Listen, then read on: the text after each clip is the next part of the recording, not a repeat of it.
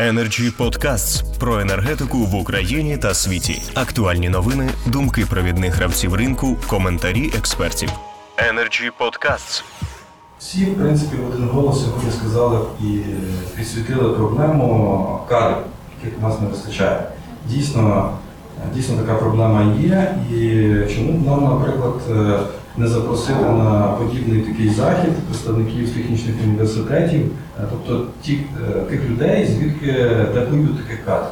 Я був учасником багатьох дискусій з приводу проблем кадрів, агенції і так далі. Вони також один голос кажуть про те, що давайте в принципі починаємо забувати таке слово сполучення як е, людський ресурс, міняємо його на людський капітал. Тобто піднімається дуже сильно значення, хто в тебе в компанії, які люди.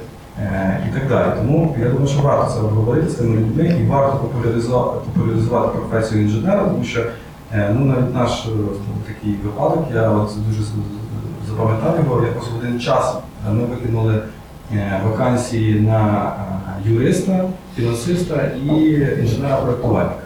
То на юриста і на е, фінансиста у нас було достатньо кількість резюме. Це теж проблема з цими людьми, якісно відібрати їх теж багато, тому що всі хочуть бути юристами і фінансистами. Ніхто не хоче працювати залізно вже. То на інженера-проєктувальника жодного не прийшло резюме взагалі. То ми шукаємо і ми свідомо кілька років назад зняли приміщення в трьох метрах від е, енергетичного корпусу технічного університету для того, аби починати вирощувати їх самих цих кадрів. І сьогодні ну так трапилось. Це в принципі успішний досвід у нас. Він довший, важчий, але успішний, тому що сьогодні ми маємо вже е, значну частину інженерів, по проектам яких вже є, діючі е, проекти е, і по їхнім кабельним мережам, які вони будували, проектували вже тече як поживна кров, електричний струм. Багато говорилося про технічні моменти, я зупинятися не буду. Energy Podcasts. Я думаю, що на таких дискусіях, напевне, нам варто говорити більше про якісь такі стратегічні речі, е, контекстні умови, в яких ми опинились. І контекст е, сьогодні у нас такий є. В рейтингу інвестиційної привабливості Україна посідає ж, е, 64 місце Doing Business, а по критерію приєднання до електричних мереж е, 128. Ну, 146, здається, казав Юрій Миколаївич, ну я, я читав про 128. Це говорить про те, що е, у нас саме цей показник е, реально гальмує привабливість інвестицій і не дає створювати подальший економічний розвиток. Energy Podcasts.